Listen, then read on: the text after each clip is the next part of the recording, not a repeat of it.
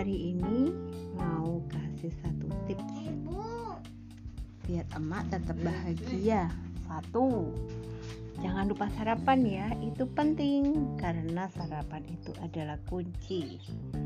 Pagi-pagi kalau kita belum sarapan udah riwa ke sana kemari. Yang ada hanyalah emosi.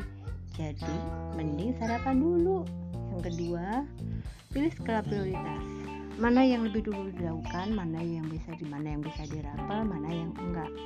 Misalnya goreng telur sambil nyuci bisa kan ya sekarang uh, nyalain mesin cuci tapi telurnya jangan ditinggal-tinggal ntar gosong. Ketiga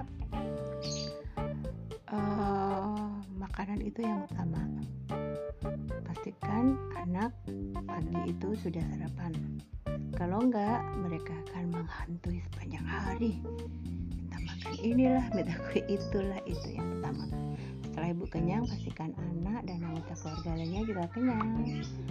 Maka semuanya akan aman. Itu ya. Oke dua dulu nanti lagi